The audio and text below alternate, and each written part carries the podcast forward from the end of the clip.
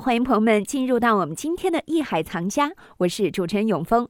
今天在我们收藏紫禁城的板块当中，依然还是邀请到我们的两位老朋友何徐人也组合，何鑫、徐德亮。那么今天呢，我们依然还是延续上期的话题，和大家一起来聊一聊乾隆皇帝钟爱有加的田黄三连章。田黄三连章为乾隆御宝，三方田黄石印。用田黄石雕成的链子相连，印文分别是乾隆陈汉、乐天和维京唯一。三枚印章，两枚为正方形，一枚为椭圆形，质朴无华。但仔细审视会发现其链子是闭合的，因此这一组印章是由一块田黄石雕刻而成，实乃巧夺天工之作。上世纪二十年代，溥仪被逐出宫。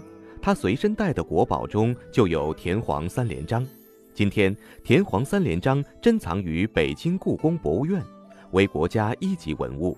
一九九七年八月十七日，中国邮政发行寿山石邮票，首枚便是乾隆御宝田黄三连章。田黄三链章，这是乾隆皇帝特别钟爱的一件珍品，而且呢，不论从它的制作工艺还是它的选材上呢，都可谓是稀世珍宝。所以今天呢，我们继续和大家来聊一聊，呃，看一看乾隆皇帝为什么会那么喜欢，而且这里面到底有哪一些故事？其实这枚印章啊，它。流传辗转至今呢，其实非常的不容易。所以接下来呢，我们就请两位，我们的徐老师还有我们的何老师呢，和大家说一说田黄三连章。我这个人啊，就是比较俗啊，一说到 这个文物啊、文玩啊、收藏啊，我先得琢磨它的价值多少。这个田黄肯定是价值很高啊，咱们别说这三连章啊，就光这田黄就很值钱。别说田黄了，就是寿山石都很值钱。哎，我们之前的节目也介绍了这个。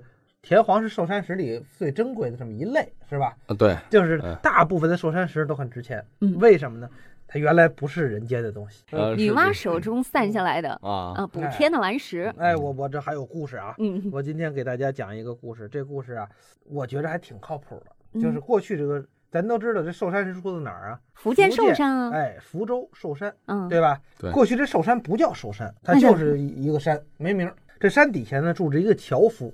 这樵夫叫陈长寿，这名多好！哎，这陈长寿呢，除了打柴呀，就爱下棋，就是下围棋呀。嗯，棋艺可不错，很高。世外高人呢？哎，他上山去砍柴去了。嗯，哎，就看见有俩老头啊，在一个大岩石上，石平如镜啊，天然的有这个九横九竖这个围棋盘。一瞧，这这俩老头下的不错呀。一看，哎，一个老头下的差点，马上要输，他在旁边。忍不住就支了个招，这个可不好。咱都知道这个观其不语，对，观其不语真君子，对，是吧？乐子无悔大丈夫。嗯，一支招，这老头说：“哎，我们下你下呀。”这陈长寿啊，反正也不太会说话啊。我下比你强。老头行，你下来，你试试。俩人就掉个了。老头站起来了，他跟那下。没想到连赢几盘，这俩老头傻了。哎呀，我们下这么些年棋，没想到世间有这么高的棋手啊！其实呢，这老头下挺臭的，知道吧？陈江说：“得了，我不跟你们下了，我就打柴去了。”一抬头干了，嗯，红日西斜，这一天晚上了。嘿，你这下下棋最耽误功夫啊！嗯，哎呦，这怎么办呀？玩就耽误功夫。哎，对了，老头说：“得了，既然我们都输给你了，还耽误你打柴了，这样，我们这棋子儿送给你吧，啊，补偿一下是吧？对，以后你也甭砍柴了，自有好日子过。”陈长寿一听，你这棋子儿值多少钱呀？这个，哎，再一抬头，老头没了。不知道哪儿去了。你看跑的还挺快，我也没说要你们钱，得了吧，赶紧把这棋呀收到怀里，哎，随便砍了几个破柴火，往家就走。结果走到半道上啊，这怀里这棋子还掉地下了。一看哪是棋子啊，都是小石头，五颜六色的。哎，你看这棋子也不是棋子，随便捡了几个小石头就下山了。回家以后，他家里有娇妻呀，媳妇一看，娇气的你嘛去了？你怎么砍这么点柴火？吃什么呀？啊，咱今儿晚上怎么办？你别嚷嚷，我这不是有宝贝？你有什么宝贝？我有石头。哎，我有石头。结果一看这小石头啊，还真不错，挺好看的。那得了，干脆明儿啊，拿到市场上看看，有人买没人买。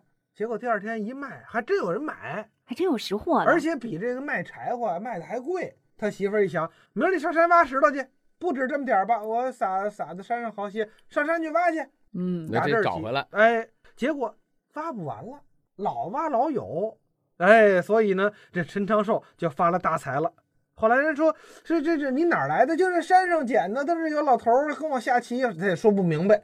后来呢，打这儿起，人们就把这山呢，不是原来没名吗？嗯，就叫用他这个名儿叫寿山。这小石头呢，就叫寿山石了。哎，何老师，我今儿说这故事靠谱不靠谱？呃，又是一不靠谱的事儿，反正是一传说。啊，哎，这是传中的传说呀，哎传，啊传说中的。哎呦，服了啊！呃 但是我们从中可见，这个寿山石它它的珍贵哈，因为是天人赐给的，不是，反正不是那么容易得到的。所知啊，还就是在寿山这儿有这是寿山石。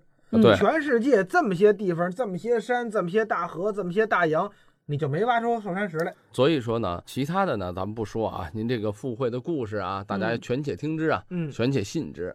但是呢，寿山石的珍贵，说明一个问题，在自古就有历史了。嗯也就是收藏寿山呢，它是有历史的，不是说咱们现在一炒一做，呃，一说一聊，这个大家就去买了。嗯它毕竟是有它的特点，因为咱们之前的也讲过寿山石的一些特性。嗯那为什么大家会收藏它？因为它可以变成工艺品，嗯嗯，好看的石头很多，千千万。但是当然，现在很多人说黄河石啊，什么这个鹅卵石那个嗯什么陨石啊、化石啊，泰一摆山石啊，啊，一看很好看，是只能是利用它天然的纹理，嗯，对吧？那、天然的纹理，它是一幅画，那就是一幅山水画摆在那儿，它是一个什么形状，是一个什么效果，嗯咱们只能欣赏它原始状态。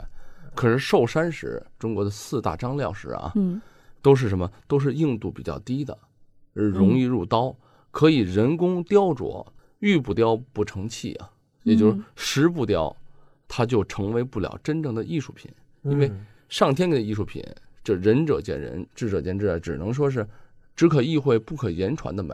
嗯但是寿山石是可以根据我们的艺术、我们的修养、我们的人为的加工，变成了上天给予咱们的这个矿石，经过我的加工，经过我的刀法，最后变成了另一种审美的这个艺术品。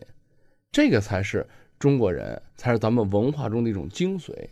我把一种材质通过我的技术变成了另一种艺术，所以这才是它珍贵之处，也就是说，才有了价值的流通，才有了大家的收藏，收藏了这样好的石头，嗯咱们再怎么去雕塑它。当然了，这个石头本身它所具有的美感，刚才咱们讲一直讲天黄，嗯那田黄的美感美在哪儿？美在它的色，嗯美在它的质，美在它所蕴含的那种温润，嗯那种含而不露。皇帝为什么喜欢？为什么他要把这个石头作为祭天、祭地的这么一个材质摆在这儿？清朝在真正在乾隆的时候，是通过皇帝啊，也就是政权来说，把田黄赋予了一个位置。上有所好，下必效焉。呃，对呀、上行下效嘛，嗯啊，所以说就是有这么一种收藏的文化，是一种官办文化嗯嗯啊，就全民提倡。那嗯这个跟咱们普通的这种文玩收藏概念就不一样。您正在收听的是《艺海藏家》。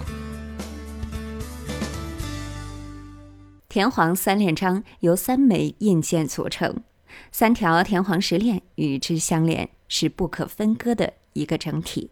无论是构造还是印章的文字都很考究。